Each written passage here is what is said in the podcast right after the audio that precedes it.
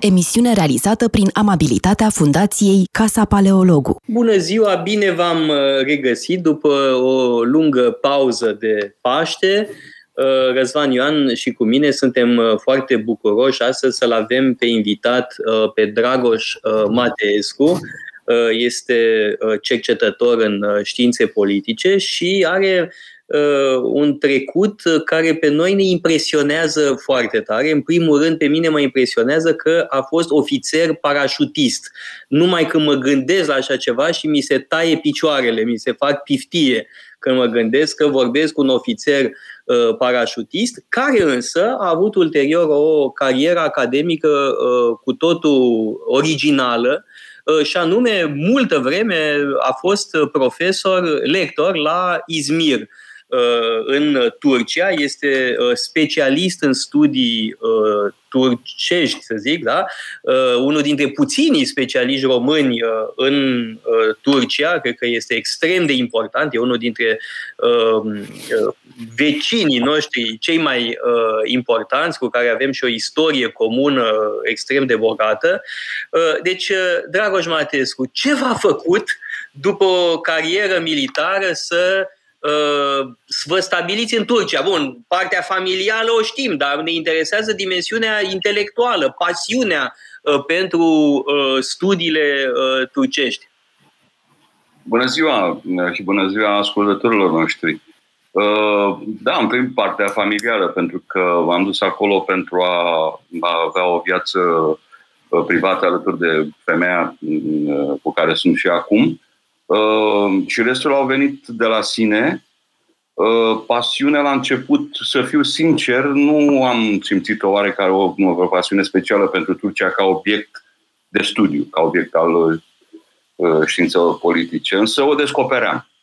Și acea pasiune a crescut în timp. La un moment dat am fost, până să plec în Turcia, am fost în uh, un curs militar în Statele Unite timp de jumătate de an. Uh, și acolo am perceput mai bine decât în uh, România.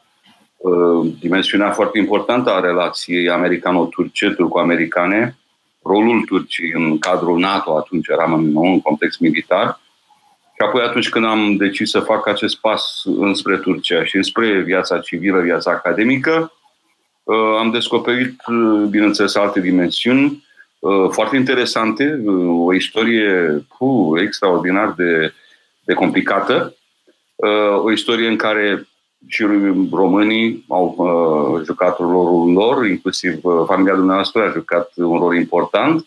Uh, și uh, da, am s-a ajuns la o pasiune în care ulterior, în foarte scurt timp, s-a transformat într-un, într-un studiu. Uh, eu, dumneavoastră m-ați prezentat ca un specialist în, în studii turce. Eu nu prea am produs studii academice asupra acestui subiect, uh, cu una sau două excepții. Uh, n-am predat despre Turcia, pentru că era absolut absurd să predau în Turcia despre Turcia, uh, însă, bineînțeles, viața, ducându-mă acolo și petrecând aproape 20 de ani în, în, în acel spațiu, la Izmir, la Universitate care aparținea de Camera de Comerț a Izmirului, Uh, normal că am devenit. Ah, și apoi uh, media din România uh, m-a forțat, practic, să devin un specialist, pentru că primeam fel de fel de solicitări pentru interviuri, pentru a scrie și atunci m-am... Da, dar, Dragoș Matescu, care au fost sau care sunt întrebările care vă pasionează, întrebările care au determinat studiul, cercetările pe care le-ați făcut care, cum v-ați orientat? Pur și simplu era o curiozitate devenită din partea României, o curiozitate care a fost întreținută de, trebuie să, să spun asta, ziariști, jurnaliști de excepție, Uh, nu știu dacă pot să amintesc numele această emisiune, dar totul a început cu Ioana Dumitrescu de la realizatoarea Lumei, Lumei Azi, de la TVR, uh, apoi uh, Cătălin Gomboș de la Radio România, un prieten vechi, Uh, și apoi așa au aflat și alții că există singurul român din istoria Turciei care a studiat atâția ani uh, în uh, Turcia, a studiat, a lucrat în domeniul științelor politice și mulți alții, Bobozin Ahoi, de la, acum la RFI și mulți alții. Um, Întrebările principale se refereau întotdeauna la crize, crize care au fost destul de multe pe parcursul acestor ani, dar trimiteau inevitabil și la identitate, trimiteau inevitabil și la ce este Turcia în sine și uh, asta devenind un subiect intrigant, uh, devenind un subiect foarte acoperit în literatura, mai ales literatura academică de specialitate. Vreau să vă spun că Turcia în literatura academică ocupă un spațiu atât de mare încât este foarte greu să intre cineva nou. Mie mi-a fost foarte greu, de exemplu, să public la un moment dat un articol în 2006 despre chemalism, despre uh, dacă sau nu a fost un regim totalitar și n-a fost uh, bazat pe, uh, mă rog, pe referința teoretică a privind regimul totalitar, dar a fost foarte greu să intru în acest domeniu pentru că este suprapopulat. Este suprapopulat. Deci întrebări multe, da, vă rog. Hai tocmai să începem cu chemalismul și această întrebare dacă a fost sau nu un regim totalitar, pentru că era un regim cu partid unic. Uh, de pildă, faimosul nostru Mihail Manoilescu a scris în anii 30 o carte despre partidul unic, ca instituție a uh, noul, noilor regimuri în uh, Europa. Și printre exemplele sale era și Atatürk, da? Era evident Mussolini, Hitler, Stalin, Uniunea Sovietică discutată pe larg, evident, și un caz fascinant pentru Manoilescu, ă, Turcia lui Atatürk, pe care de-al trebuie spus că o privea cu mult mai multă simpatie decât alte regimuri pe care le evoca în cartea sa. Ă, da? Combinația aceasta de naționalism, socialism, laicism, progresism, cu partid ă, unic și totodată puterea armatei. Uh, bun. Acum, în a judeca drept totalitar un regim, nu putea să o facă Nicolae Manolescu atunci. O putem face acum pentru că a apărut, uh, a apărut mecanismul analitic necesar. Contribuție importantă la formarea acestui uh, mecanism analitic a avut-o Hannah Arendt, dar eu, pentru din punctul meu de vedere, cel puțin la momentul la care scriam în 2005-2006, Uh, contribuția decisivă tehnică este cea lui Emilio Gentile, un profesor italian uh, a cărui, a cărui mecanism analitic l-am, l-am folosit. Și uh, când judecăm cu acest mecanism analitic în minte, uh, este foarte greu să situez regimul lui uh, Atatürk în peisajul totalitarismelor acelor ani, pentru că, da, era un regim, uh, o să vă spun pe scurt, da, era un regim cu un partid unic, Însă Atatürk însuși, asta spun eu în acel articol al meu despre kemalism și totalitarism, uh, Atatürk însuși, Atatürk însuși a încercat să creeze o opoziție ridicol, mi se pare acum, dar pur și simplu a rugat pe prietenul lui Fuat să, să creeze un partid de opoziție pentru că așa este o democrație. Și de două ori s-a încercat treaba asta. Uh, asta e vis-a-vis de partidul unic și opoziție. Apoi, uh, controlul totalitar de către stat al societății, a societății nici se pune problema. În vremea lui Atatürk nu s-a pus problema de așa ceva. Uh, or să revin la chestia asta, că e delicată. Uh, mai este acel, pentru că uh, Emilio Gentile numea regimul de totalitare religii politice.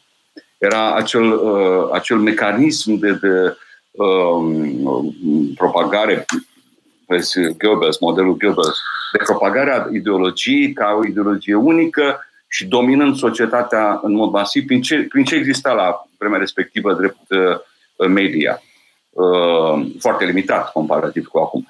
Că Hitler reușise, Mussolini parțial reușise, dar era modelul, era arhetipul, pentru că nu Mussolini începe în anii 20, Hitler după în anii 30. Uh, în Turcia niciodată nu s-a ajuns la nivelul acela. Și de, de propagarea acestei idei de Uh, chemalismul, de exemplu, este religie. Nu, chemalismul, de fapt, nici nu exista ca ideologie pe timpul Atatürk. El a fost conturat ca ideologie după Atatürk. Dar revenind la povestea cu, cu uh, media și controlul societății, aici este un element important. Da, regimul chemalist a fost un regim nu totalitar, însă transformativ, radical transformativ. A, a transformat o cultură, o țară, a impus niște valori uh, parțial, și pentru asta se plătește acum, pentru că, de exemplu, uh, tehnologia de, de laicizare a presupus înființarea unei instituții înscrise în Constituție, în toate Constituțiile Turciei, respectiv Dianet, uh, e directoratul general pentru afaceri religioase, cam așa s-a traduce, care era conceput ca să controleze manifestările religioase publice, cel puțin, dar de fapt a sfârșit prin a fi un instrument al majorității sunii Hanafi sau Hanefi, depinde cum pronunțăm, și care devine un instrument de propagandă al statului uh, și complică, complică lucrurile. Dar, per total, luând în calcul uh, mecanismul analitic luat așa, cum am luat în acel articol cu punct și um, virguliță, uh, nu se încadrează regimul chemalist. Da, sunt, uh, sunt foarte curios în ce privește ideea de cultul personalității. Există așa ceva în cazul lui Atatürk? Nu a existat în cazul lui Hitler? Sau... Da. Nu în timpul vieții lui Atatürk. A ce făcea Atatürk era să promoveze propriile reforme. De exemplu, în 1928 se trece de la uh, prin lege. Se trece de la uh, scrierea arabă la scrierea latină. Apoi nu poți să faci asta fără un exemplu personal al liderului însuși. Și a participat cu, cu el însuși, punea mâna pe cretă și arăta la tablă cum se face o literă sau alta apăreau poze despre el, apăreau filmulețe despre el, așa cum se putea atunci în cinema, dacă erau, sau, mă rog, prezentate. În ziare erau fotografii foarte multe despre treaba asta, de scris, dar nu se poate vorbi despre un cult al personalității lui Atatürk, ci un cult al reformei. Da. Kemalismul ca, ca formă de cult al, uh, a personalității apare după Atatürk și mai precis după 1960, după prima lovitură de stat din 1960. Acum, cu alte regimuri autoritare din epocă, mă întreb cu care ar semăna mai mult. Bun, nu e clar că cu Germania nazistă bă, nu seamănă. Ă, că au existat unele comunicări, că, de exemplu, ă, Torac, faimosul sculptor, a făcut un ansamblu ă, imens la Ankara, asta e altă poveste. Dar una peste alta, într-adevăr, nu nu e la fel. Însă se poate spune că seamănă de pildă cu regimul lui Carol al II-lea la noi sau cu Metaxas în uh, Grecia. Uh, mă întreb, uh, în mm. orice caz, Carol al II-lea avea simpatie uh, pentru Atatürk și Turcia era un partener foarte important uh, pentru Carol al II-lea în anii uh, 30. Asta știu că uh, cineva din familia noastră era ambasadorul României la Ankara și mm. uh, l-a cunoscut destul de bine chiar pe Atatürk. Uh, revin la, la această descriere a regimului ca unul transformativ, profund transformativ. Uh, nu cred că există. De asta, de asta era și respectat, pentru că nu se întâmplase nimic uh, de acest gen în partea asta de lume. Eu l-aș compara cu Uh, reformele medice din Japonia, de, da. de la 1968, după aceea. Uh, mulți ar fi tentat să compare cu regimul uh, primului Pahlavi, cum se numea, am uitat, acel Khan Pahlavi, Reza Khan Pahlavi, care și acela a fost în Iran, care și acela a fost un regim transformativ în aproximativ aceeași perioadă, sau mă rog, apropiată, dar Reza Khan Pahlavi a fost un om fără educație și era o brută, era un, un om care... Chiar Atatürk, ce, ce educație avea, ce background? Avea școala militară, avea liceu și școala militară, se născuse la Salonic, tata lui de naștere există și acum. Era un ofițer de elită a armatei otomane. Era, nu vorbea, există legenda asta că vorbea limbi străine, nu vorbea limbi străine foarte, cel puțin nu foarte bine, dar nu, era foarte educat. În primul rând, Uh, cunoștea uh, și era foarte bun la matematică, la, la științe exacte mai precis. Mm-hmm. Deci era, cum avea o educație mult avansată față de domnul Rezacan, care era educat de, de cosac de ruși și împins acolo în față în, în Marea Revoluție, de fapt nu Marea, Marea Transformare din Iran, pe care el o preia, o, o controlează și face altceva decât ce vreau agenții ruși. Deștept, inteligent, dar nu atât de rafinat precum Erdogan. Hai să recunoaștem, și, pardon, precum Atatürk. Semnificativ această mică scăpare. Acum hai să recunoaștem că și contactele Iranului de la vremea aceea, Persia, cu, cu Occidentul, erau mult mai slabe decât contactele seculare ale Imperiului Otoman cu lumea europeană. Noi să nu uităm că de foarte mulți ani, la vremea aceea, în vremea, dacă nu mă înșel, la unele din țari, uh, Imperiul Otoman era considerat nu, omul bolnav al Europei, da. da. E foarte semnificativ. Da, și uh, Turcia luase parte la Congresul de la Paris, nu așa, după războiul din Crimea. Da? Deci, într-adevăr, era considerată parte din uh, Europa. Însă, um, în legătură cu Atatürk, uh, vreau să mai discutăm și despre influențele um, intelectuale asupra tânărului uh, Atatürk. Mă refer la uh, tinerii turci, uh, la rolul masoneriei în Imperiul Otoman, la tentativele de reformă de dinainte de primul război mondial. Da, el a fost influențat de acea perioadă cu tinerii otomani, tinerii turci. Eu, un, eu n-am studiat în mod particular aceste lucruri, dar normal că știu în mare cel puțin. Este un val de reforme care vine de la uh,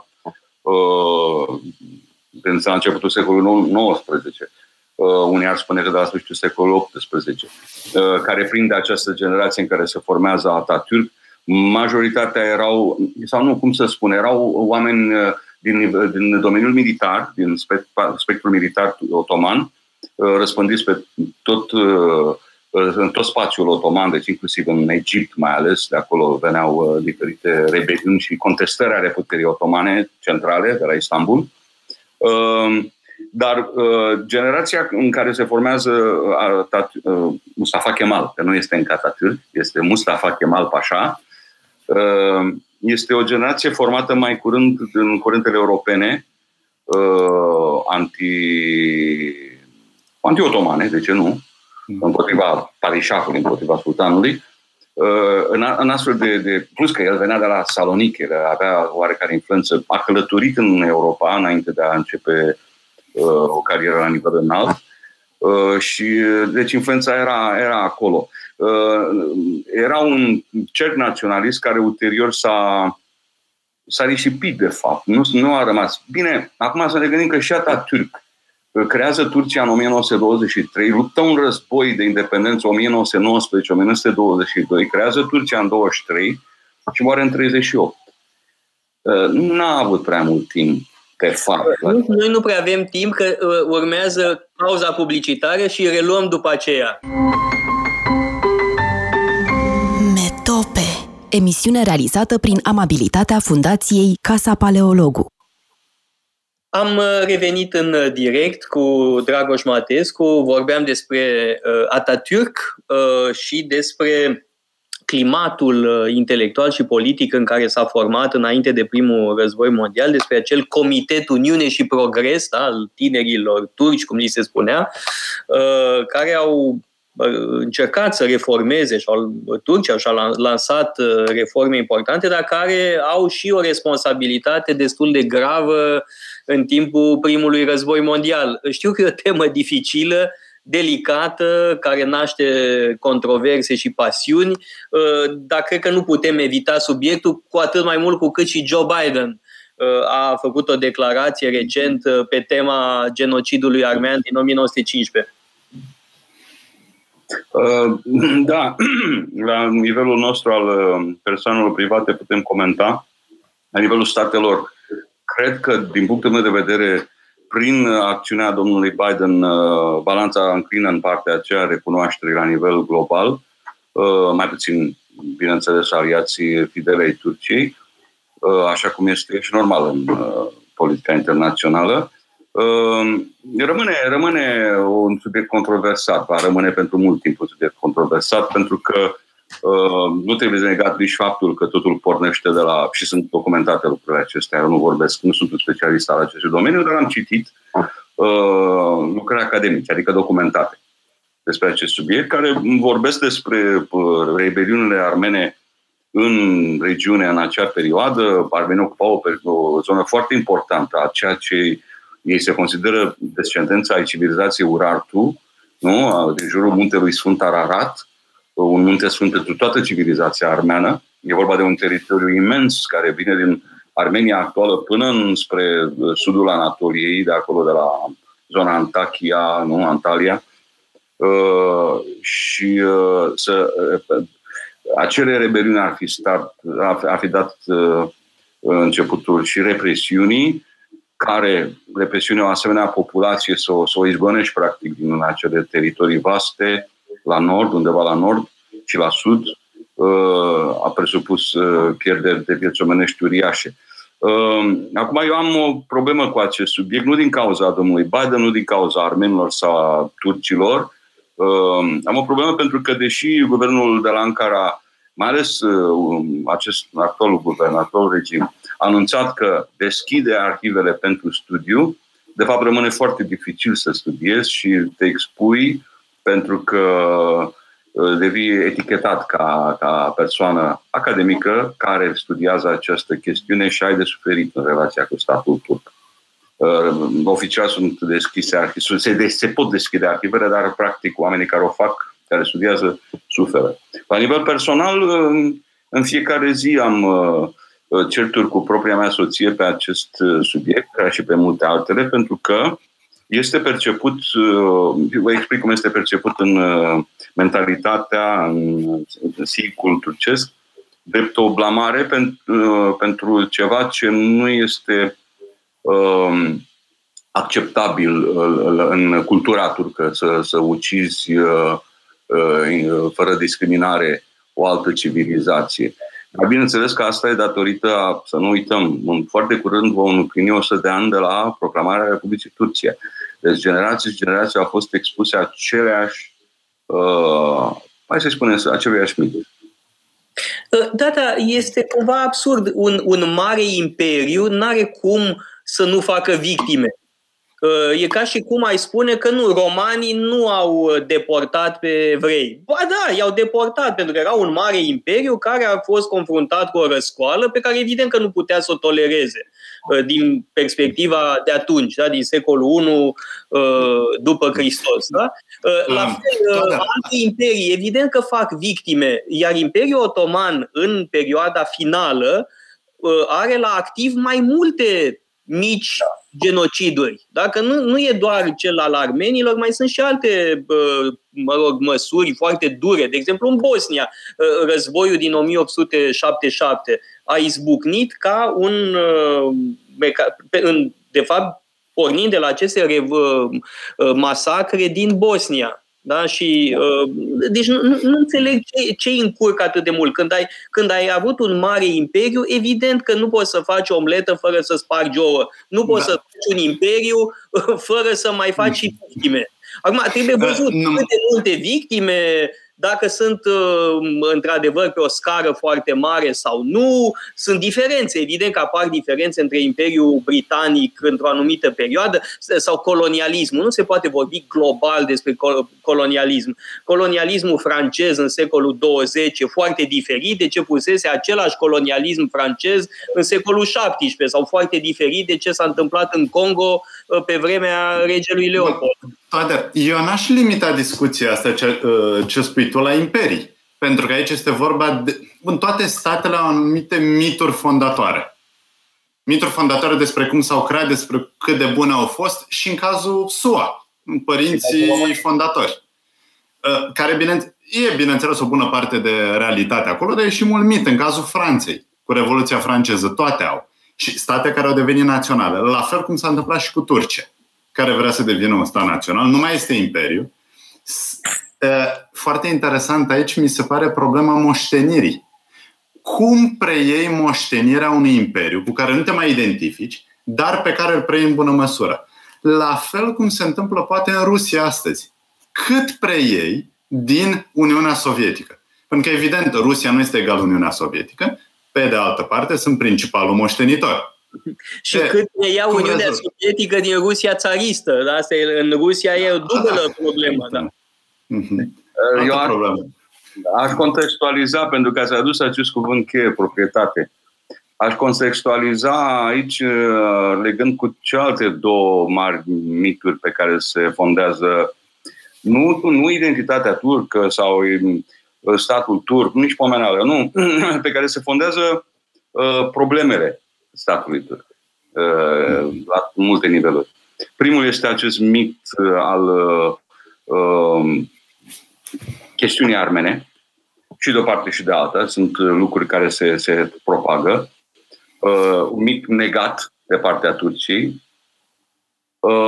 Mai este un alt mit negat, cel privind, la, privind și mă voi întoarce la chestiunea proprietății. Mitul uh, omogeneității națiunii turce și că nu există curs și alevi, minoritatea etnică kurde și minoritatea religioasă alevi, uh, care acum numără milioane, unea, eu aș spune zeci de milioane ca specialist în domeniu, Uh, și cel de-al treilea mit este cel vis-a-vis de existența unui stat suveran viabil în Cipru de Nord, un stat turc.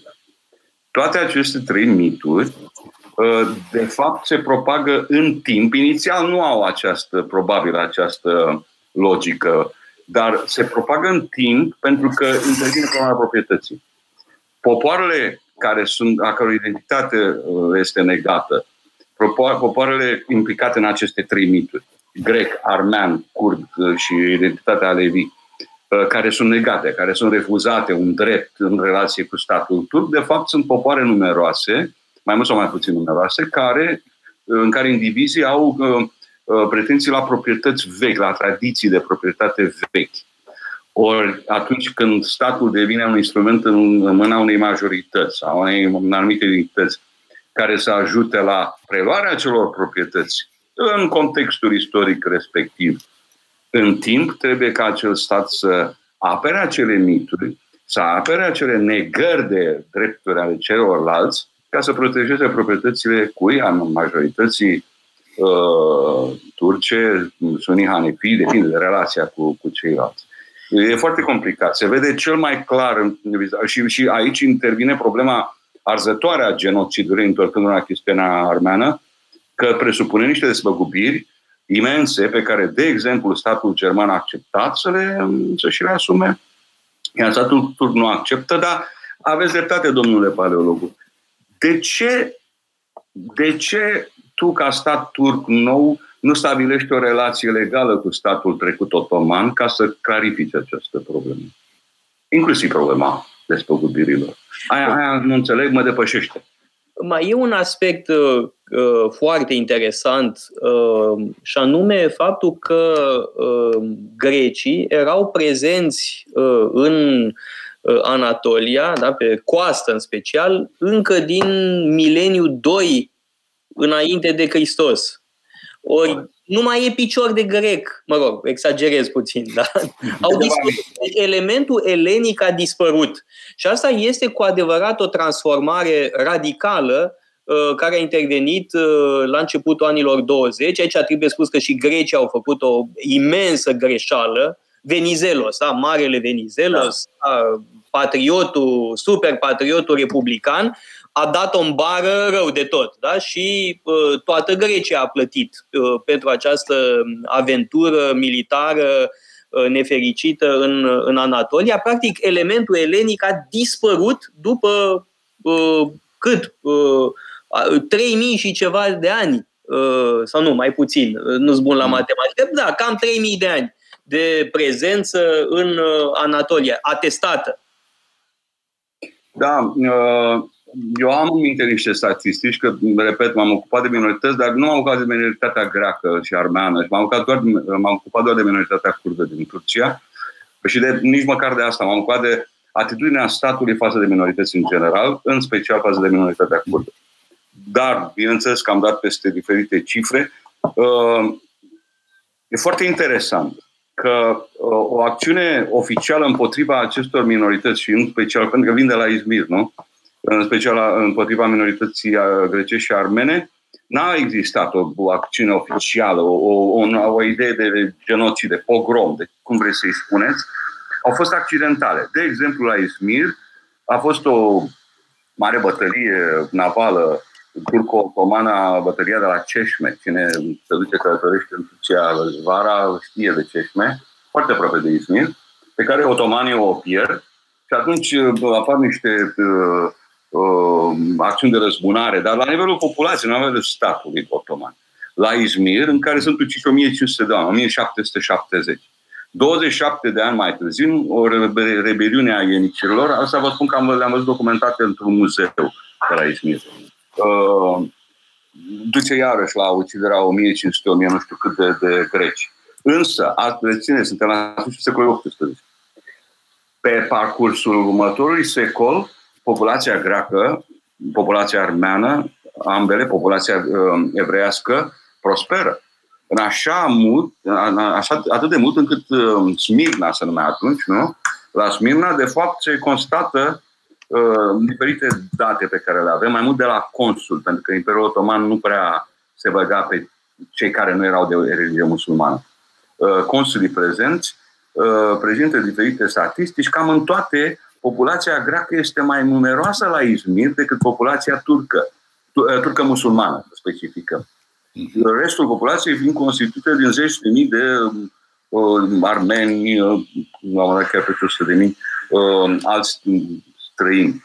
Uh, și care au trăit foarte bine. De unde începe să se rupă echilibru de la această mare greșeală a lui Venizelos care invadează Turcia. Are loc războiul acesta de independență a Turciei 1919-1922.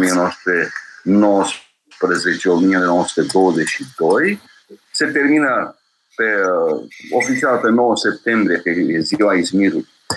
Este eliberat, intră armata turcă în Izmir 1922. Cât, câteva zile, pe 13 septembrie, are loc acest mare incendiu în care sunt distruse doar uh, Uh, cartierele grecești și armene și pleacă de acolo uh, zeci de mii, peste 100 de mii de, de oameni pleacă, se refugiază pentru că le este teamă. Uh, și de acolo începe declinul. Spuneați cifre, undeva în, uh, în 1950 și la începutul anilor 50 erau, mai erau în Turcia aproximativ 120.000 de greci, nu cunosc numărul armenilor, Uh, în, uh, o, la începutul anilor 2000, mă bazez pe uh, cifrele date de Human Rights Watch, mai degrabă decât pe cifrele uh, oficiale turcești, erau 2500. Da. Deci, da. Dintre care am avut noroc în cei 20 de ani petrecuți acolo, doar doi studenți am avut la Izmir, descendenți din greci care vorbeau limba greacă. Da. Bun, dar în cazul uh, uh, grecilor, bun, a existat acest declin, numai că grecii aveau unde să meargă.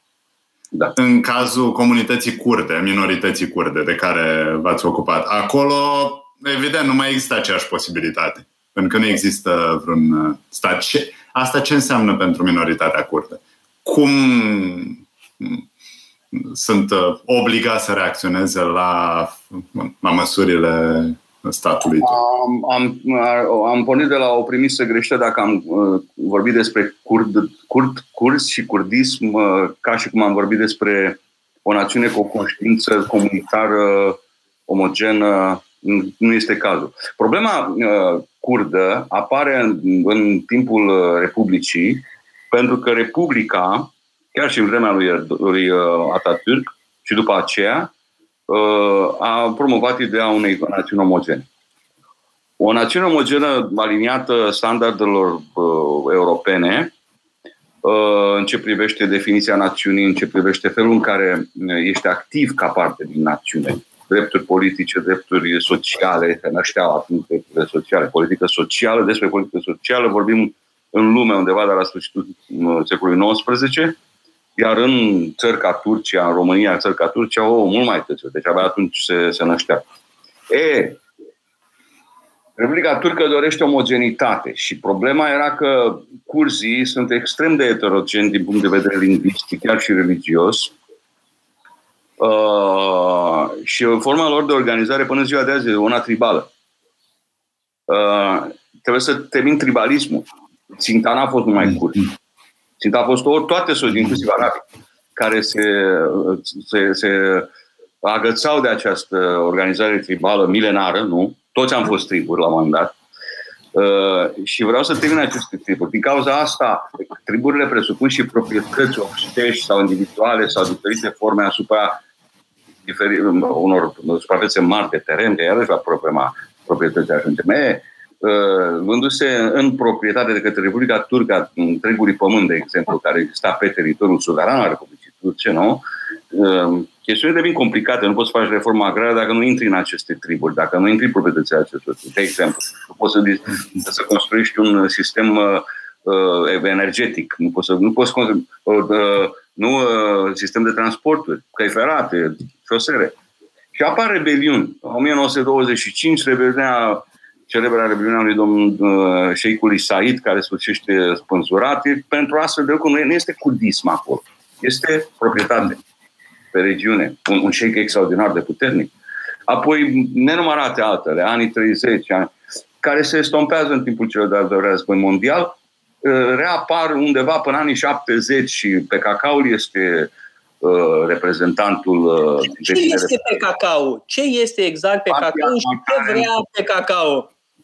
E în perioada în care apare, se propagă, uh, bineînțeles, sub influența Uniunii Sovietice, luați cuvântul influență cu ghilimele de rigoare, se propagă marxismul și partia Carcare în Kurdistanii, care este, înseamnă Partidul Muncitoresc al Kurdistanului, este un partid marxist care vrea să lupte împotriva imperialismului foarte asemănător cu felul în care fosta Iugoslavie descriau imperialismul, scuzați-mă, imperialismul sârb, imperialismul dominant sârb, tot în aceeași logică, împotriva imperialismului turcesc, uh, cu tenta asta marxistă împotriva capitalului turcesc, împotriva dominației turcești, uh, și care în 1979 devine cunoscut, în anii 80, cu arma în mână, deschide război împotriva statului uh, turc. Dar acum revenim la uh, întrebarea domnului Ioan. Este asta o manifestare a naționalismului curd?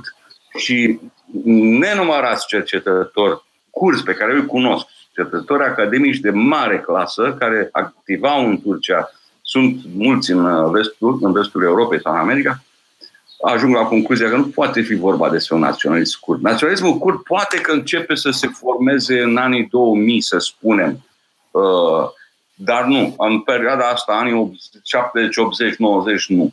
Uh, pentru că uh, sunt foarte um, dezbinați înșiși, de asta, de câte ori sunt întrebat, va exista un stat curd? Nu cred, pentru că sunt foarte dezbinați înșiși la nivel uh, grasul, la nivel uh, micro da, am o întrebare. Bun, e clar că această diviziune uh, e de sorginte tribală în mare măsură, dar care sunt și dimensiunile ideologice ale diviziunii? Plus că, evident, uh, populația curdă este răspândită pe teritoriul mai multor state și apare o enormă problemă din asta, dar ideologic, care ar fi marele, marile uh, divergențe în, între curzi? Nu cred că putem vorbi de ideologie. Repet, doar pe cacao a avansat o ideologie mm, care nu are intentă naționalistă curdă, ci o ideologie împotriva, repet, împotriva statului turc, o ideologie marxistă. Acum se naște o, o așa numită ideologie naționalistă pan-curdă, hai să spunem pan-curdă, dar la care nu asează toate grupările. De exemplu, cei din nordul Irakului care au o altă Uh, poveste vor fi întotdeauna apropiați de Barzani și de lor acolo. Cei din nordul Siriei, Rojava, uh, sunt cumva într-o relație ideologică, să spunem, și cu PKK-ul, ba chiar logistică cu PKK-ul și dau dreptate autorităților turce vis-a-vis de chestia asta. Dar uh, la nivel de a se organiza pentru un ideal, dacă vorbim de ideologie, haideți să vorbim direct către un ideal. Uh, distrugerea statului turc nu este o, nu mai este de mult, zic eu. Undeva de până 2005-2006 s-a, s-a renunțat în discursul oficial al respectivelor grupări la ideea de a distruge statul turc. Este mai degrabă... Adică au devenit mai moderați. Uh, vis-a-vis de statul. e posibil acum acțiunile statului turc să-i radicalizeze, dar nu, nu putem vorbi de o ideologie comună alta decât ideea de a uh, crea în Turcia o democrație autonomă curdă, dar până și asta e dificil de organizat pentru că trebuie să participe toate identitățile kurde, care sunt multe. În nordul uh, uh, Siriei, o, la fel o democrație autonomă kurdă nord-siriană, dar la fel vor întâmpina dificultăți pentru că uh, la fel sunt, nu sunt omogen, unu și doi, pentru că și Assad acum se pregătește pentru o formă de relaționare cu ei, să vedem cum va influența treaba asta atitudinea politica sovietică, politica rusească și politica americană și politica celelalte puteri implicate. Uh, aș vrea să revenim la subiect uh, și anume am vorbit despre armeni, greci și curzi. Uh, să mai vorbim despre majoritatea turcă și un lucru foarte interesant pe care l-ați spus și anume că un adevărat cult al lui Atatürk și o adevărată ideologie kemalistă se dezvoltă după 1960, adică la 42 de ani, nu, la 22 de ani după ce el murise, în 38. Cum se explică fenomenul ăsta? Ce s-a întâmplat exact în 1960 de asistăm la o uh, resurgență a uh, ideologiei kemaliste și a cultului uh, lui Atatürk?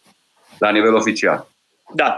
Pentru că, în primul rând, până în 1950, Turcia a fost condusă de un partid unic, Partidul Republican al Poporului, în turcă Cumhuriyet Halk Partisi, cunoscut pe plan internațional cu inițialele astea, CHP care era partidul fondat de Atatürk.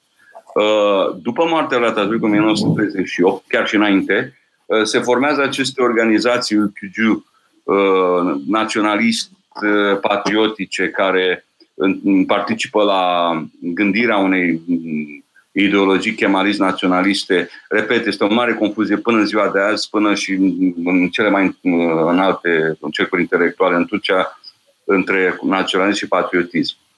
Uh, deci o să mă iertați că folosesc acest termen și o să încerc să fiu atent cum îl folosesc. Uh, dar așa spun ei, milieci, naționalist, nu vatan severlic, adică iubitor de patrie, patriot. Milieci. Uh, se încearcă, deci, conturarea acestei ideologii kemalist-naționaliste pe baza celor șase principii ale lui Atatürk, populism, până și fiecare din aceste termeni, acești termeni sunt uh, de fapt, haideți să, haideți să, da. să, enumerăm pe, să enumerăm cele șase principii. Uh, populism. Care de fapt înseamnă apropiere socialistă de popor. Da. Republicanism. Da. Republică. Da. Secularism. Da. da. Statism. Da. Etatism, da? Da, da, care... Ce înseamnă asta mai exact? Hai Eu să terminăm cu cele șase puncte și după aia explicăm. Republicanism. Am spus-o deja. Uh, uh, nu. Revoluționism și naționalism. Așa. Și uh, statismul este că statul este mă rog, cum înțeleg ideologii de atunci, vă spun. Statul este conducătorul acestei uh, uh, revoluții, uh, mișcări transformative. Statul este conducătorul sub conducerea uh, Partidului Unic și sub conducerea la Atatürk. Revoluționismul este revoluția în sine, această schimbare revoluționară în sine. Uh, naționalismul este ce înțeleg ei prin patriotism. Toate acestea sunt puse împreună într-o ideologie chemalistă Uh, care are conturări teoretice, are conturări uh, la nivelul uh, propagandei foarte clare și înainte de 1960. Numai că în 1950 CHP-ul pierde alegerile în favoarea Partidului Democrat, care în timp devine și arată adevărata natură de un partid conservator, care permite în țară reapariția diferitelor școli de interpretare a Coranului, diferitelor grupări conservative și așa mai departe, pe care o uh, stopează în 1960 lovitura de stat. Da? Uh, haideți să dăm acum o lovitură de stat publicitară uh, da? și revenim după pauză ca să precizăm lucrurile astea. Ok. Metope Emisiune realizată prin amabilitatea Fundației Casa Paleologu. Am uh, revenit în uh, direct împreună cu Dragoș Mateescu. Rămăsesem la uh, prima alternanță da, în istoria Turciei moderne, în 1950, da, câștigă Partidul Democrat și constată establishmentul kemalist că se redeschid moschei, școli religioase. Nu asta înțeleg că a fost preocuparea armatei. În 1960 uh, urmează o lovitură de stat a armatei și aici trebuie să ne explicați un lucru foarte important. Că, uh, uh, armata turcă părea cea mai mare specialistă din lume în materie de lovituri de stat. Uh, adică mai multe lovituri de stat, toate reușite, uh, singura catastrofă a fost acum câțiva ani. Adică dacă nici măcar armata turcă nu mai e în stare să facă o lovitură de stat, da, nici uh, alte armate glorioase, nici mm. armata ciliană, nici alte uh, armate nu mai sunt în stare. Uite, nici măcar uh, ofițerii turci mm. nu sunt în stare în ultima vreme. Ești un pic dezamăgit? Se duce istoria pe apa sâmbetei? Inclusiv capacitatea armatei turce de a da lovituri de stat. Bun, dar uh, ce s-a întâmplat în 60?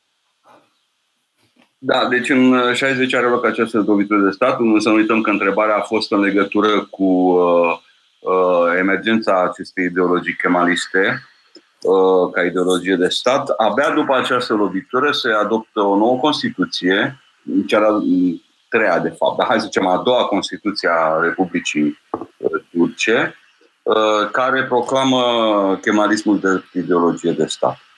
Uh, și este pentru prima dată de asemenea că se proclamă unitatea națională a teritoriului, a, unitatea teritoriului și a națiunii ca principiu fundamental, uh, foarte important pentru studenții care studiază drepturile minorităților în Turcia, pentru că rămâne valabilă până astăzi. Și uh, abia de atunci putem vorbi despre, cum am spus, despre kemalism și naționalism, naționalism, kemalism, drept ideologie a statului turc. Este proclamată în Constituție. După aceea um, uh, apar uh, mișcările uh, de stânga, anii 70 sunt extraordinar de tumultoși, apar din nou mișcări conservatoare, se pre, apare pe cacaul, repet, în 78-79. În anii 80 confruntarea cu PKK devine violentă. În anii 80 apare mișcarea Miridiu Rușalui în pardon, viziunea națională, așa se numește în termen română, a lui Neșmetiner Bacan. În acel context apare și domnul Erdogan. Ehm, ehm, conflictul armat continuă. Ehm, continuă până, la, până în 1999, când este în sfârșit capturat Abdullah Öcalan. Între timp, mai are loc o lovitură de stat în 1980. Asta e foarte importantă pentru că deci, în, în total avem două lovituri de stat. Trei, trei.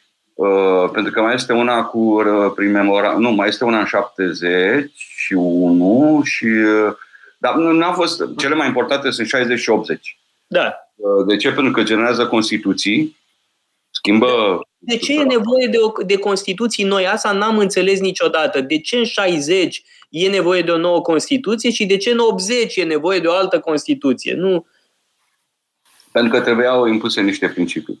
Și uh, s-au făcut schimbări. Deci în 60 apare o Constituție foarte, de fapt liberală, dar uh, exprimând aceste principii chemaliste foarte clar. În 1980, de fapt, este o Constituție mai relaxată vis-a-vis. De ce? Lăsați-mă să vă explic contextul. În, în, în, uh, prin forme, printr-un canale extrem de complexe și transformări extrem de complexe, în, la rândul, în rândul armatei, lovitura de stat din 1980 Uh, aduce în uh, prim plan uh, și ofițeri conservatori.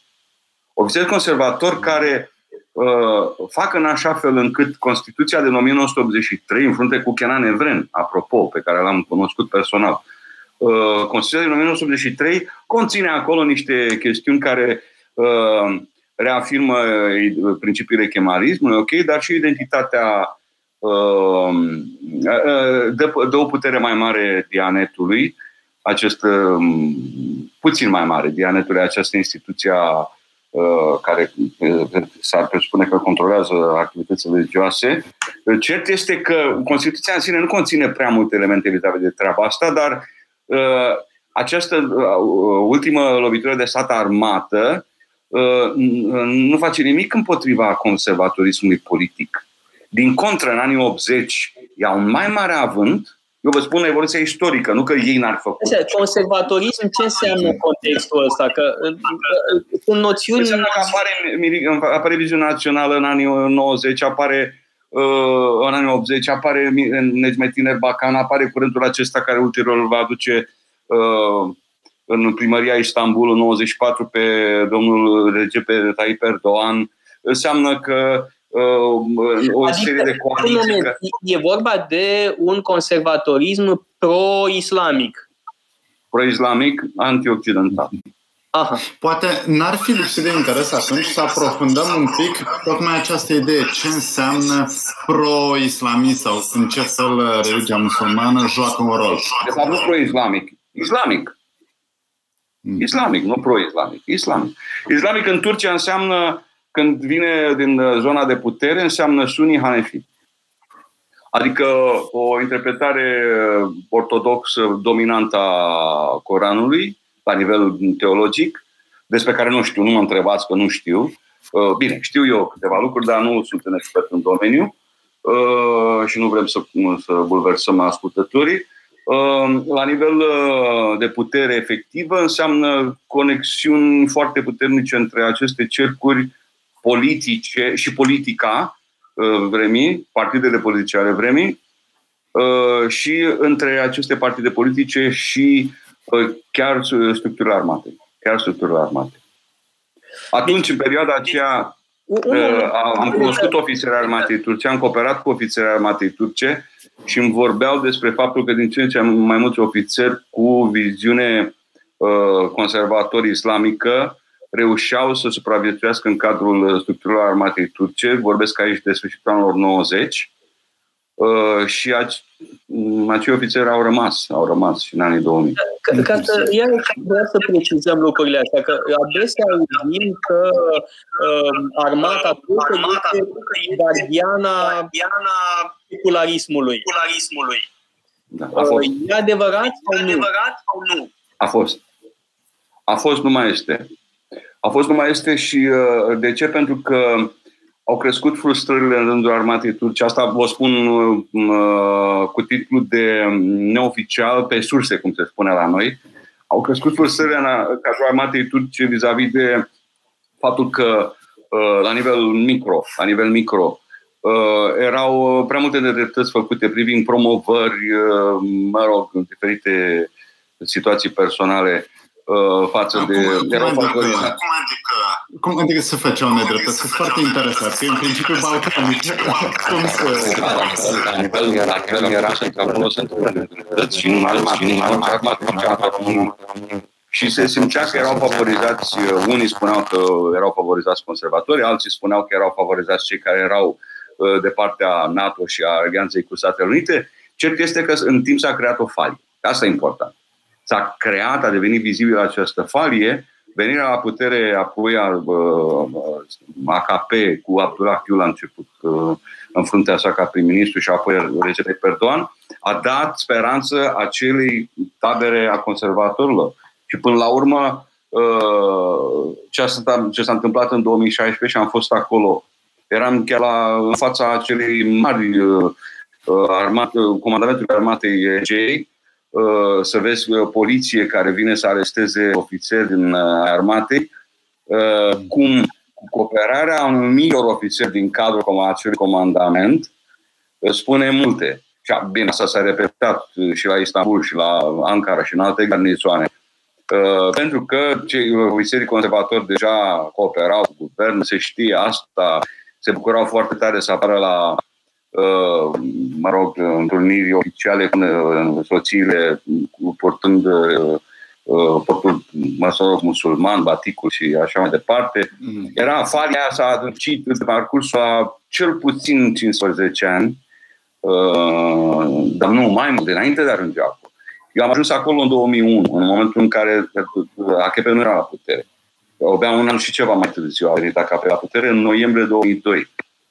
Eu știam de faliile astea de înainte, cooperând cu ofițeri turci fiind în România.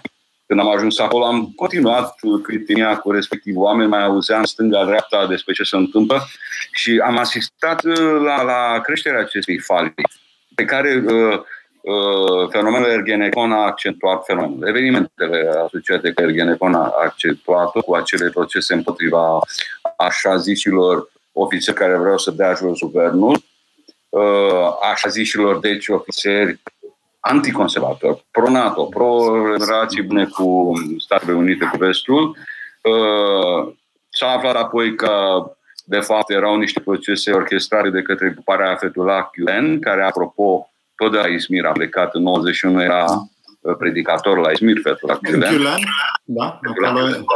Acum în Silvania. și s-a accentuat, s-a acutizat această falie, s-a accentuat această falie.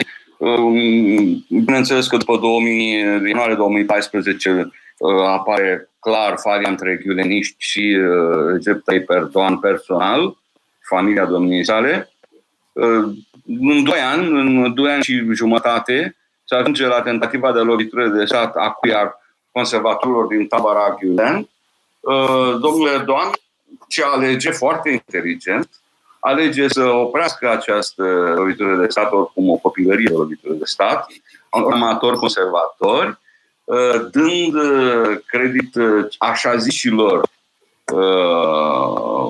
opozanții ai lui Gulen și da, un grup foarte amalgamat, era impresia atunci că, de fapt, câștigă armata și partea din armată care este pro-occidentală câștigă, de fapt, nu.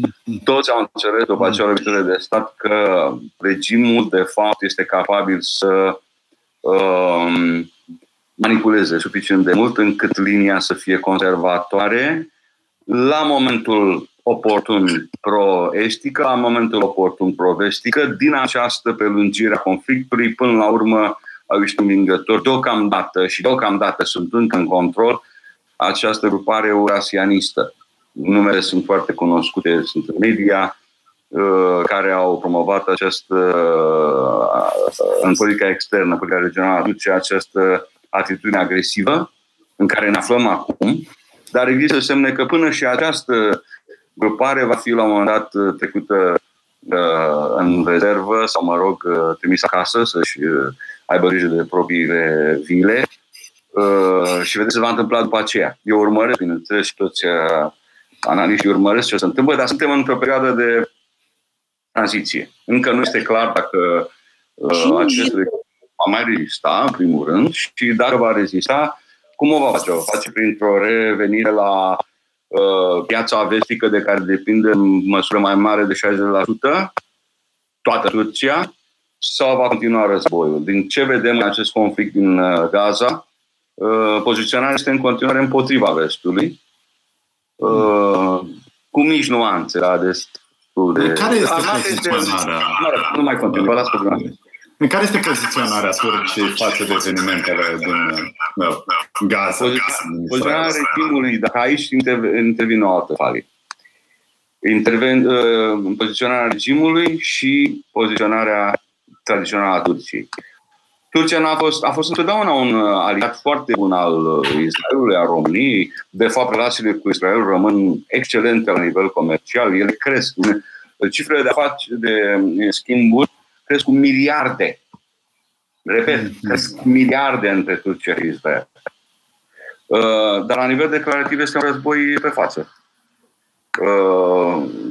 La nivel declarativ este un război pe față, dar nu între Turcia și Israel, ci între regim și Israel. La fel cum Turcia continuă să aibă relații foarte bune cu piețele occidentale, inclusiv cu piața comună europeană, dar la nivel declarativ regimul este dușmanul tuturor. Uh, și din punctul meu de vedere face gafe. De asta uh, eu aștept, aștept să văd cum uh, se vor uh, așeza apele, trebuie să așeze până la urmă, pentru că nu se mai poate continua așa. Cine uh, lovește cu uh, barda în poarta Imperiului Otoman este inflația, este uh, situația economică din ce în ce mai gravă în, în țară și uh, uh, nemulțumirile crescând. Mm-hmm. Și am citit de curând un uh, articol, mă rog, o investigație care spunea că chiar și procentul de persoane religioase este în scădere, mai ales printre tineri. Da, aici uh, este... Uh, era o investigație olandeză. Olandezii care, bineînțeles, sunt interesați pentru că au uh, anumite legături, au o populație turcă în, uh, pe acolo, da, acolo, da. Adică acolo e, e foarte interesant ce spuneți, că dacă în Europa uh, turcii din Europa, emigranții turci din Europa devin mai puțin religioși, asta nu important. I-a reprezentat o masă importantă de manevră pentru regimul de la Ankara în ultimii ani uh, și evoluție care trebuie urmărită. Eu ce pot să vă spun este ca om care a trăit la Izmir atâția ani, uh, exista la începutul uh, regimului AKP în anii, hai să zicem, până în 2014. Exista o emulație, veneau studenții, se bucurau de noi libertăți, pentru că nu aveau voie până la momentul respectiv să intre în școli fetele îmbrăbădite, băieți cu bărbi mari și așa mai departe. Și s-au bucurat, a fost o emulație o vreme în legătură cu chestia asta, însă în ultimii ani, și pot să vă spun și în, uh, începând cu ce an, cam undeva în 2015, au început să mai apară studenți la universitatea asta care era privată, care era foarte scumpă, aparținea de Camera de Comerț a Izmirului. Deci, mm, uh, o oarecare elită își trimitea copii acolo. Veneau copii cu crucea la gât. Cu crucea la gât? Da, da. Uh, pentru că dacă logica era mulți și am întrebat și erau, eram, aveam oarecare popularitate printre studenți, ne întâlneam și în afara cursurilor și în afara școlii. Uh, și mi-a spus, păi dacă religia este norma, nomos, norma, păi atunci le suntem liberi să alegem ce fel de religie trebuie, dacă este normă, nomos, trebuie să expunem o religie. Dar noi alegem. Cam asta e logica. Păi da, dar un, un musulman nu are voie să mai aleagă. Păi nu, era una de sfidare. Alegem la ora de, în ziua de, în contextul de, Vrei religie? Poftim religie. Cam asta era logica. Mi se pare un joc periculos. Până cu, cu uh, forța dovezilor care există în studiile de specialitate, a crescut foarte rapid numărul ateilor. Mm-hmm. Da. Uh, înseamnă, bun, mai ales printre tineri în Chipre și, bun, în orașele mari. Izmir, în Istanbul. În... Asta e important da, pentru că da. populația turcă este predominant, uh, adică uh, majoritatea uh, populației decisive din punct de vedere politic, economic, este în orașe. Numai Izmirul este, are populația, e a treia oraș a Turciei, dar populația dublă față București. Populația metropolitană. 4 milioane era 4 milioane 300 ceva de mii de, de locuitori. Mm-hmm. Mm-hmm. Bun, și uh, acum aș vrea să revin la lucrurile pe care ați spus de la început că vă interesează, temele principale. Crizele, pe de-o parte, și am vorbit despre câteva crize, dar și uh, problema identității și am vorbit uh, despre identitate. Dar aș vrea dacă puteți să explicați mai bine cum se leagă cele două, cum în urma unor noi episoade de criză se formulează identități noi sau identitatea turcă uh, nouă. Și în ce măsură asta mai permite uh, viața unor minorități și nu mă gândesc doar la minorități uh, naționale, și la minorități religioase, la minorități uh, sexuale, poate și felul în care poate dacă trecem acum printr-o perioadă de criză în istoria Turciei și dacă putem anticipa ce se va întâmpla, ce transformări vor avea loc. Da. Cu această criză, da, criză identitară. Uh, hai să începem de la statistici, ca să fie clar uh, pe ce, despre ce vorbim. Uh, în primul rând, după 1965, statisticile în care se pun întrebări relativ la identitate etică și etnitate, și identitate religioasă, rezultatele acelor uh, statistici nu se publică.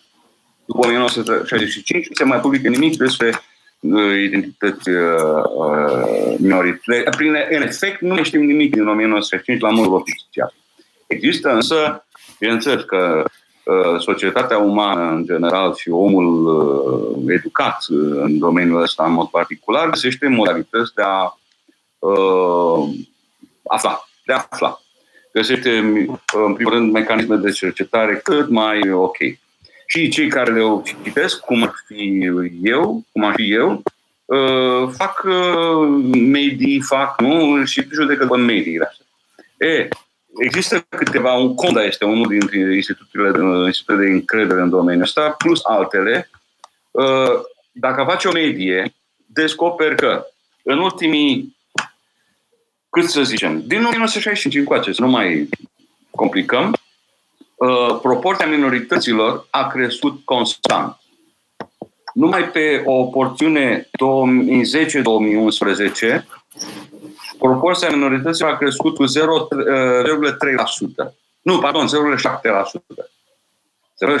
0,7% într-o țară ca Turcia, unde sunt mai mult de 83 de milioane de oameni importanți. Pentru a ajunge acum undeva în jur de 26, hai să zicem 26% minorități. Din populația totală a Turciei? Din populația totală a Turciei. De unde enorm. este foarte mult, bineînțeles.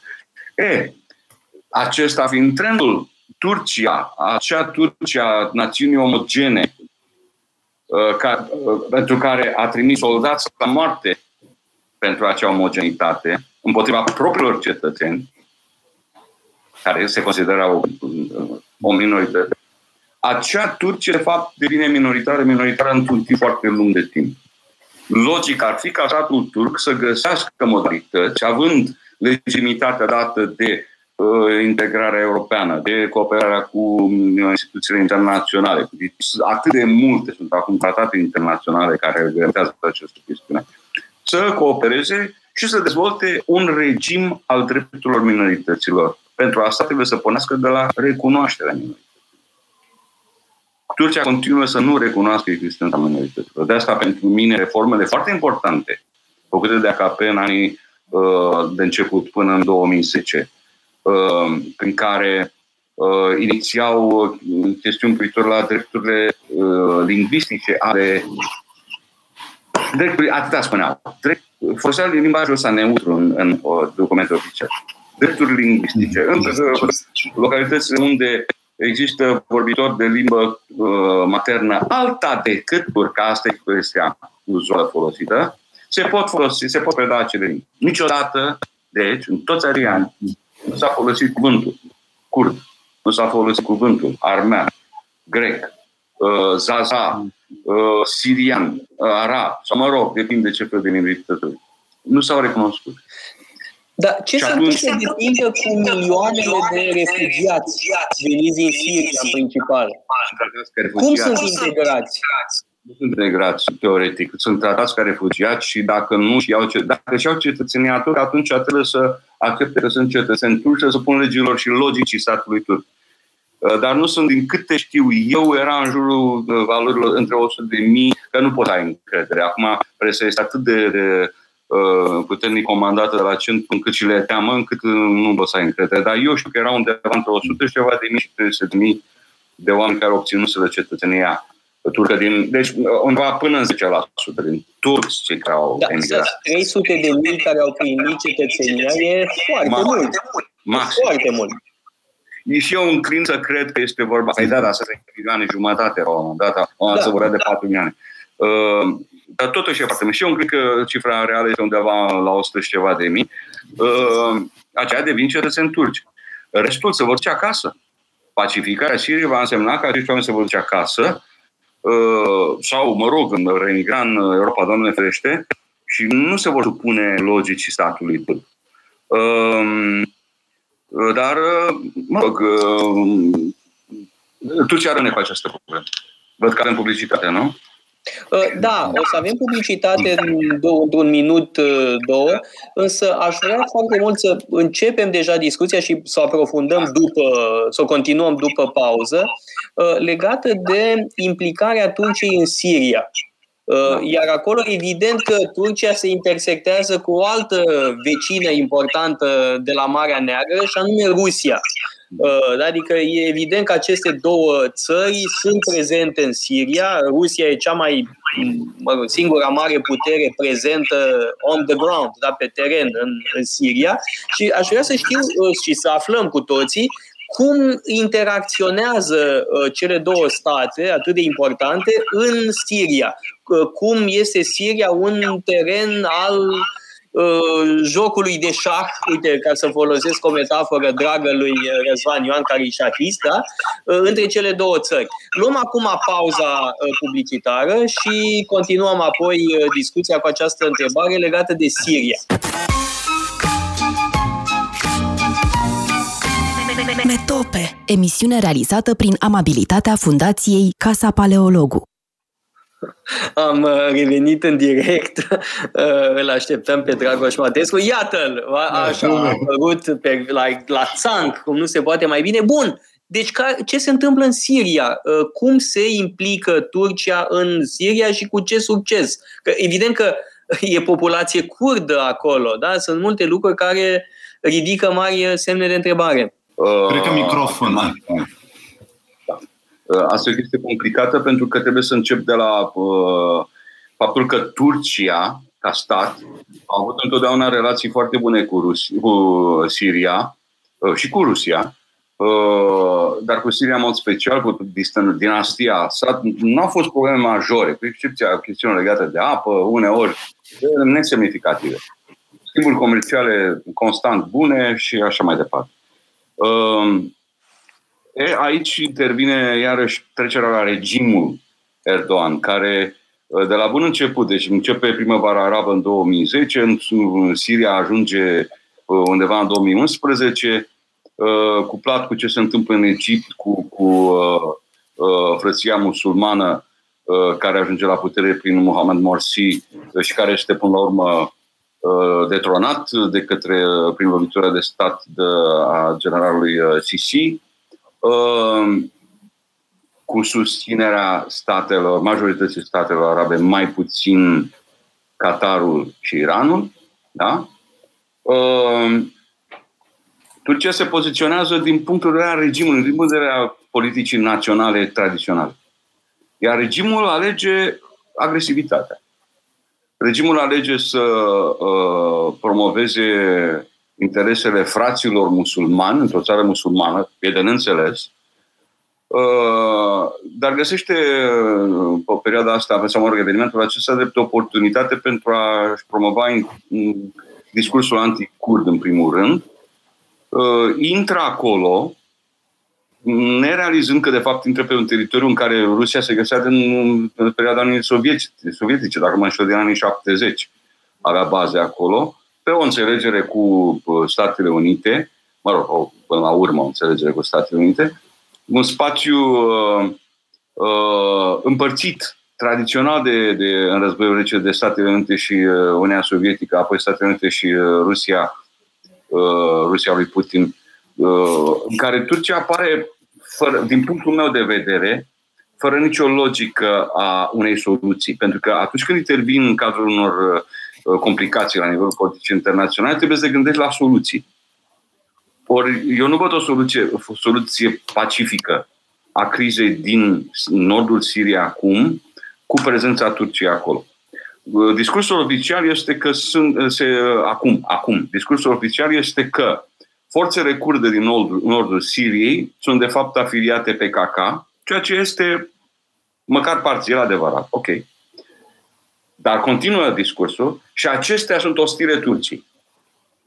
Este greu de găsit dovezi că aceste forțe ar fi atacat vreodată Turcia, cu excepția unor riposte pe care le-au dat la niște rachete trimise din partea turcă. Uh, e, dar să faci o politică de stat a prezenței turce cu soldat pe, pe, pe uh, pământul la sol. Și cu 15, la un dat, nu știu câte mai sunt acum, dar cu 15 puncte de control acolo, devine o problemă. Mai există și rapoartele observatorilor internaționali, mai ales Human Rights Watch, la un moment dat, dar și cei care monitorizează refugiații, care spun că de fapt este o, o, un fel de inginerie etnică acolo, fiind susținuți turcmenii, fiind susținuți uh, musulmanii locali împotriva curzilor, arabii împotriva curzilor. La un moment dat, mai devreme sau mai târziu, Siria va fi pacificată în tot, toată regiunea, în, în toată, pe tot teritoriul Siriei, inclusiv partea de nord-est, în uh, vecinătatea Iranului, uh, și va rămâne nord-vestul, care este ocupat de Turcia. E, să vedem ce o să facă atunci. Să vedem ce o să facă atunci uh, uh, regimul de la Ankara, repet, pentru că vor trebui să intre înapoi într-o logică de, de cooperare, într-o logică de relații pacifice cu Siria, pacificată, și ei se vor trezi că sunt singurii ocupanți acolo. Uh, pe termen lung, adică eu nu văd uh, lucruri bune pentru Turcia, va trebui să dea înapoi, cumva. Asta va costa actualul regim în, uh, pe plan intern, pentru că de, de ani și ani și ani, suntem în 2001, deci de 10 ani de zile se vinde acest discurs ofensiv anticurt în, pe teritoriul pe, către populația turcă. Cum va reuși să se prezinte, să caupe o înfrângere, că ar fi grav, Ar fi grav. Nu, nu, chiar nu înțeleg care este logica. Ok, intri, dar de ce continui? Pentru că nu se poate da înapoi. Și la fel se întâmplă în Libia, unde intri, dar trebuie să dai înapoi. Uh, mai devreme sau mai târziu, la fel se va întâmpla în Azerbaijan, pentru că frăția zero turcă lingvistică nu se dublează prin frăție religioasă, pentru că azerii sunt 95% și ea, și nu uh, musulmani sunii. Mm-hmm. Uh, uh, nu pot să, să spun decât un singur cuvânt. Uh, nepricepere. Da, uh, ați menționat un lucru despre care cred că lumea nu știe suficient, uh, și anume implicarea Turciei în Libia. De aici și conflictul cu Franța. Uh, conflictul diplomatic cu Franța, declarațiile de o parte și de cealaltă. Explicați-ne puțin ce s-a întâmplat în Libia, de unde această implicare a Turciei și de ce, cum se motivează. Hai că în Siria mai putem înțelege că e alături, e minoritate curdă în, în, uh, într-o parte a Siriei. În Libia ce au căutat? Oh. Și ce s-a întâmplat exact? De unde conflictul cu Franța în Libia? Vă spuneam mai devreme că la un moment dat acea grupare eurasianistă ajunge să fie foarte influentă în, la un moment dat însemnând după 2014, după 2015. Hai să zicem după 2016. Ajunge să fie foarte influentă la Ankara, gruparea eurasianistă. Printre acești oameni se, se află uh, oameni cunoscuți, notorii, generali sau fost generali, uh, care Uh, promovează de foarte mult, de câțiva ani, promovează această doctrină pe care în turcă o numesc Marie Vatan, Blue Homeland în engleză, cum se traduce masa română, că nu știu. Patria albastră. Nu? Patria albastră. Uh, care presupune un spațiu de securitate. De asta e înfricoșător, că este, aduce aminte de, de uh, nu, discursul lui Hitler cu spațiul vital. Uh, care înseamnă un spațiu de securitate în mările din jurul peninsulei. Să nu uităm că Turcia e o peninsulă. Da? Uh, un spațiu de securitate în care armat, uh, marina turcă să se impună, să-și impună, mă rog, forța. Uh, și este parte din această concepție că Uh, trebuie să elimine amenințarea, potențială amenințare din partea Greciei, potențial amenințare. Grecia cu 10 milioane de asta cât au ei să fie amenințare pentru Turcia cu 80 Ce să Dar facă? În afară de ocuparea insulelor grecești, nu văd ce poate să facă. Mm. Dar care este... Delimitarea, delimitarea cu Libia, uh, practic delimitează Marea Mediterană în, în uh, zone de exploatare de gaz și de petrol, pentru că, iarăși mă întorc puțin, Turcia nu are resurse naturale. Chiar dacă au descoperit acum la Marea Neagră gaz, acel gaz nu ajunge nici măcar pentru o generație pentru consumul intern al Turciei. Nu ajunge. Nu are resurse naturale. Și atunci, pentru agenda naționalistă internă, se vinde foarte bine. Acum, ok, dar cât mergi, până unde mergi și nu știi că un astfel de acord reziste doar dacă nu este contracarat la nivel internațional. Și imediat Grecia au răspuns cu un acord, imediat. După câteva luni au răspuns cu un acord între Grecia și Egiptul, care vine exact în diagonală. Și mm-hmm. acum discutăm despre o dispută pe care, hai să zicem, că rezolvă un tribunal internațional, dar nu contează asta. Contează că pui Turcia pe un curs de coliziune cu cam toată lumea din zonă și ne întoarcem la Siria, când tu, de fapt, deja ești pe un curs de coliziune cu cei care susțin regimul uh, uh, de la Damasc, uh, iar tu ești singurul care susții o alternativă, a rămas singurul uh, împotriva tuturor, și când tu continui să susții, ha, Libia, da? Păi susții uh, regim simpatetic către frăția musulmană în Libia, că și asta este o explicație, împotriva tuturor celelalte state arabe, mai puțin uh, Qatarul, care tot, toate celelalte state arabe consideră frăția musulmană o mișcare periculoasă, pentru că este uh, antisistem, este antioccidentală, creează numai probleme, le adun pe toate uh, și vezi că ai probleme. Această frăție musulmană a fost înființată la sfârșitul anului 1920, nu-i de ieri de azi. În schimb, apare la Ankara, se vorbește, se, oamenii care vorbesc, toți, toți, toată elita, în orice discurs apar cu semnul ăsta, care este semnul rabia al frăției musulmane, care acum a fost impus ca uh, parte din uh, identitatea națională do or die, cam de genul ăsta a turcilor care luptă cu regimul pentru regim, alături de acest semn care este semnul uh, ultranaționaliștilor curți și, și le fac uh, așa, cu ambele mâini, să fie clar că ei sunt, pentru, sunt gata să moare pentru această agendă, care este o agendă moartă din capul locului din punctul meu de vedere. Mai nou, uh, niște figuri foarte ciudate din uh, anii 90 au reieșit la suprafață, um, asociați mafii și nu știu ce, și de, de câte ori i-am văzut uh, la televizor, când eram acolo, erau cu aceste două semne, uh, le făceau în discursuri publice, televizate, ca să-și exprime sprijinul față de acest regim. Deci, orice explicație logică e greu de dat și dacă este să o dăm, riscăm să ajungem în situația de a acuza acest regim de multe lucruri pe care, nu știu, nu am vrea să acuzăm în astfel de regim, dar, dar lipsa logicii este acolo tot timpul. Logică de stat, repet, logică de regim e altceva. Dar logica Dar, pentru... Uh, uh, în uh, Siria, care sunt tensiunile exact între Rusia și Turcia? Că Rusia e foarte implicată acolo. Ați explicat foarte bine mai devreme, da? Cum, care sunt viziunile deosebite ale lor, dar care sunt consecințele prezenței celor două țări, adică Turcia și Rusia, în uh, Siria? Bun, cam care sunt uh, opțiunile celor două ne-am lămurit, dar unde va duce acest lucru? Acum trebuie să vă spun o părere strict personală. Nu implic pe nimeni aici, niciun cercetător, nicio... Părerea mea strict personală este că experiența politică în, în politică externă a Rusiei merge înapoi foarte mult. O tradiție diplomatică. Domnul Putin a alterat-o, a folosit-o. Experiența politică, în politica externă a regimului de la Ankara este Mm, slabă. Rusia nu trebuie să facă absolut nimic. La fel cum Uniunea Europeană a înțeles că nu trebuie să facă absolut nimic vis-a-vis de acest regim de la Ankara. Pur și simplu să îi aștepte greșelile. Rusia nu are, pentru că Rusia nu are interese de a ocupa Siria. Hmm. Uh, Rusia nu are interese de a. Hai să formulăm foarte atent chestia asta. Uh, hai să spunem că Rusia nu are interese de a pacifica Siria imediat.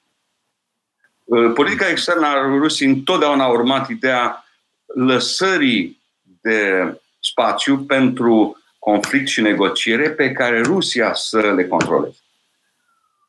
În Siria se încadrează perfect, indiferent ce face Turcia acolo. În Uniunea Europeană la fel. Uh, ce face Turcia în interior este treaba, de fapt regimul, este treaba sa. Uh, Turcia ca țară a fost candidată la calitate de membru al Uniunii Europene acel proces este de facto oprit din 2018, mai clar din 2018.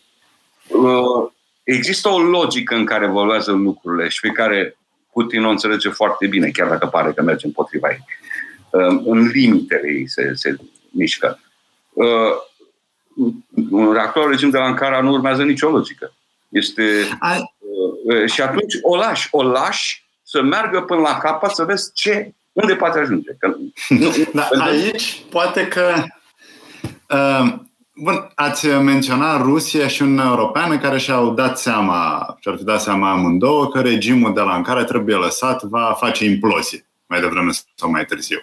Și nu are nicio logică. Dar, sigur, Rusia poate să profite de pe urma unor conflicte în spații de la graniță cu negocieri pe care le poate controla. Este asta și poziția Uniunii Europene, pentru că Uniunea Europeană are totuși niște probleme cu refugiați, cu, adică suferă ceva mai mult, mi se pare, decât Rusia. Da, poate suferi. Și noi, România, putem suferi ceva mai mult, pentru că dacă, dacă uh, va avea loc o implozie a statului turc, în sensul că statul turc mai este capabil să, să controleze suveran propriul teritoriu, uh, că la noi vorbim, mare parte. Și, uh... Totuși nu, nu este uh, SF, scenariul SF, cum să se prăbușească Turcia. Nu cred așa ceva. Poate să facă greșeli, uh, poate să apară probleme, uh, probleme economice, mai cu seamă probleme economice, probleme cu refugiați. Dar nu văd, totuși, statul turc e solid, este o șandrama solidă, nu, nu e fragil. Da, dar... Bun, am avut o încercare de lovitură de stat recent. Ea gândește că ar putea lucrurile să degeneze. Data viitoare să fie mai serioasă treaba. Să uităm acea lovitură de stat. Ea nu, nu, mai, are, nu mai este subiect uh, actual al Turciei.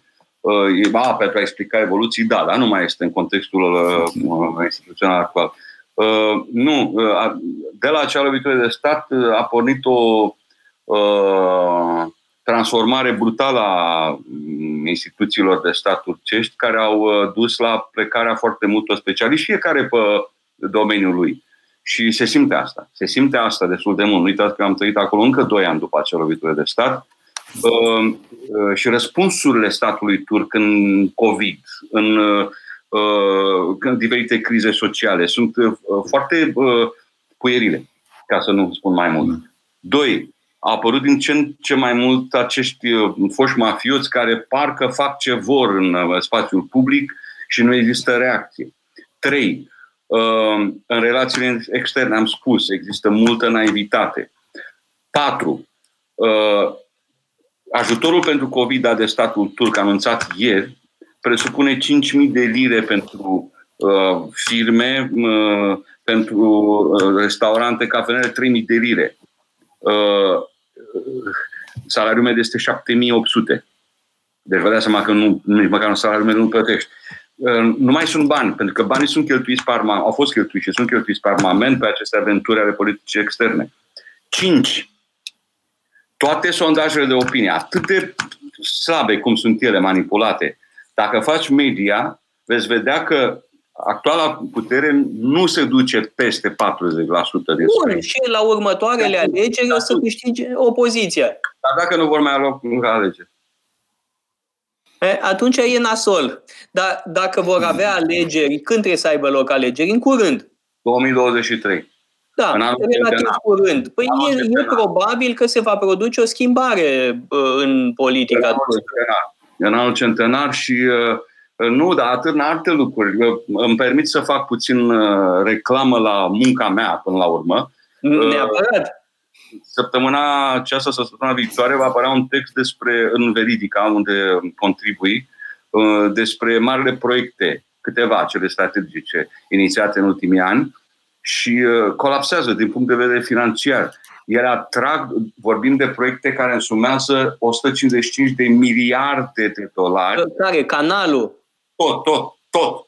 Păi tot. care mai sunt? Haideți să le enumerăm. Aeroportul, că l-am văzut, este fabulos. Sunt atât de multe că nebunim dacă le enumerăm. Aha. Dar eu pe cele care mă ocupă în acest, Alea mari.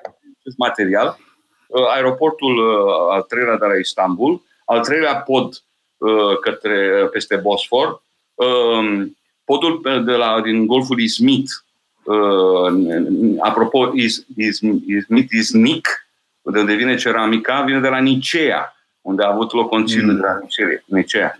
Portul peste, peste Marmara acolo uh, și apoi canalul Istanbul uh, și multe altele care nu reușesc. Uh, autostrada Izmir-Istanbul, tunelul pe sub Bosfor, cu sistemul Marmarei foarte complex, absolut toate sunt în pierdere. Sunt pierdere în așa hal încât firmele dezetează și statul plătește miliarde de euro la curs de euro, adică în valoare de euro, acum, doar ca să acopere pierderile, nu ca să reușească să devină proprietar, doar ca să acopere pierderile. Asta în condițiile în care toate acele proiecte au fost planificate undeva în, la începutul anului 2011, 2011, 12, 13, când lira era undeva la 2-3 uh, lire pentru un dolar, și acum e 8,30 cât este, acum 8,30 ceva pentru un dolar. Uh, o astfel de domnul uh, Ioan a folosit foarte judicios cuvântul implozie, pentru că v-am dat șase uh, motive pentru care mi-e teamă. Mie mi-e teamă pentru Turcia. Da, încep să vă cred și eu că lista da. de uh, factori pe care ați făcut-o e într-adevăr de natură să uh, și mai sunt și mai... La, la mare îngrijorare. Și aceste mari proiecte, totuși, am văzut uh, aeroportul, este fabulos. Este da. un, un aeroport uh, nemaipomenit. Ai zice că e un mare succes. Și da. înțeleg totuși că nu. Încă nu s-a terminat de construit și ce s-a construit până acum nu este rentabil. Uh, dacă l-ați folosit, l-ați folosit în tranzit, bănuiesc, nu? În Sau? tranzit, da. Veneam da, din Croația, mai exact. Ați văzut cât durează tranzitul? De când ați ajuns deasupra aeroportului și până când ați, v-ați urcat în, a decolat și ați plecat cu următorul avion, am este... stat foarte mult, e adevărat, dar mi-a convenit că m-am plimbat prin tot aeroportul, kilometri am făcut prin aeroport, foarte plăcut. Librării foarte bune, nu râde Răzvan, au librării foarte bune în aeroport. Investitorilor nu le place. Pentru că timpii, timpii sunt enorm de mari și Așa știi, parte din acele întârzieri nu sunt din cauza faptului că este aeroportul ăsta foarte mare vânturile sunt foarte puternice și creează pericole, e de, de fapt tranzit al păsărilor și asta creează uh, întârzieri.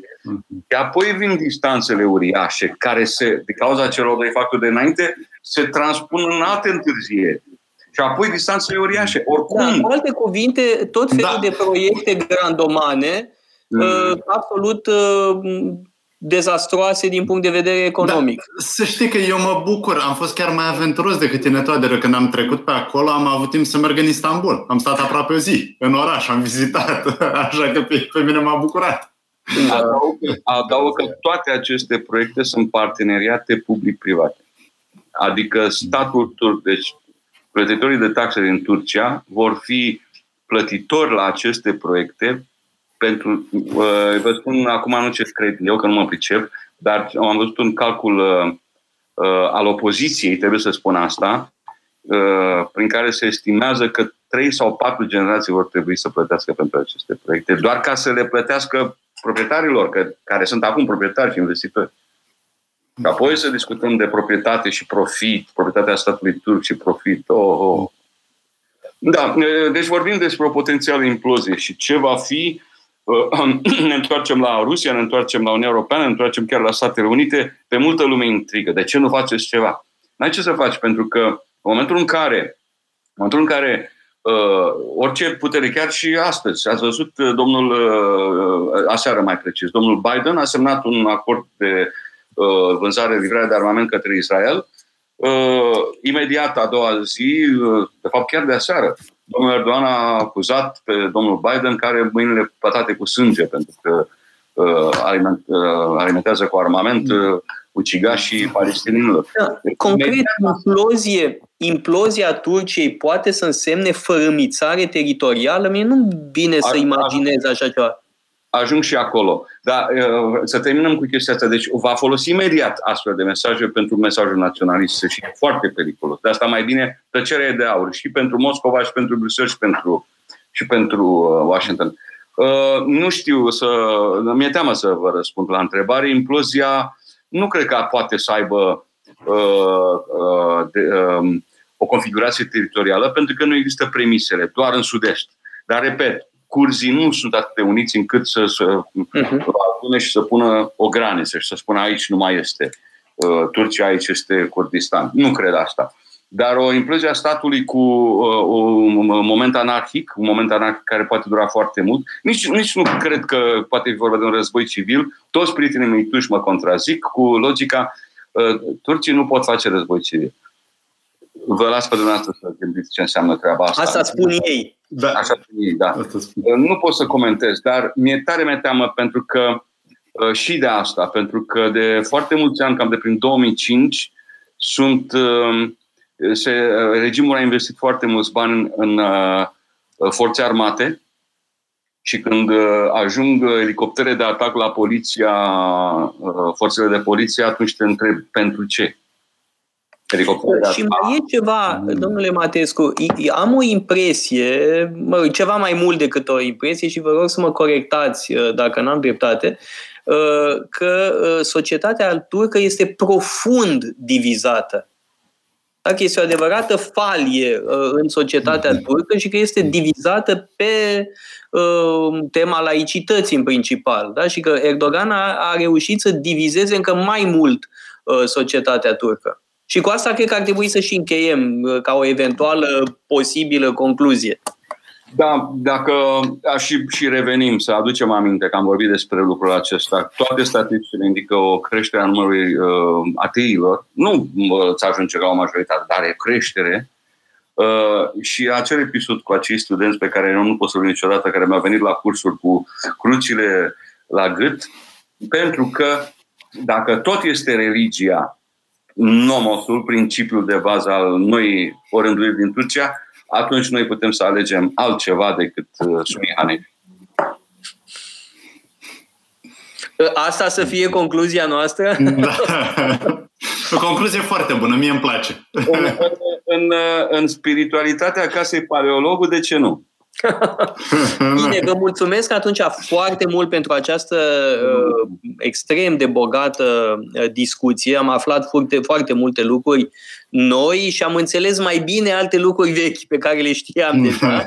Vă mulțumesc tare mult și domnule Matescu, vă așteptăm și cu un curs uh, la Casa Paleolog, da, despre Turcia, Uh, modernă, de pildă, cred că ar fi uh, foarte interesant. Mulțumim uh, tare mult și vă dau tuturor întâlnire săptămâna viitoare, tot așa, la ora 2, la Metope.